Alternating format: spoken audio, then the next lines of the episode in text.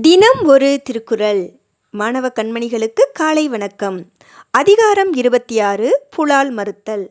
குறள் எண் இருநூற்றி ஐம்பத்தி நான்கு அருள் அல்லது யாதனின் கொல்லாமை கோரல் பொருள் அல்லது அவ்வூன் திணல் பொருள் ஒரு உயிரை கொல்லுதல் என்பது அருளற்ற செயல். கொன்ற உயிரின் உடலை தின்பது என்பது பொருளற்ற செயல். அருள் என்பது பிற உயிரை கொல்லாதிருத்தல். அருள் அல்லாதது உயிர்களை கொல்லுதல். ஆகையால் கொலையால் வரும் ஊனை உண்ணுதல் புண்ணியமற்றது என்று கூறுகிறார் திருவள்ளுவர். மீண்டும் குரல்.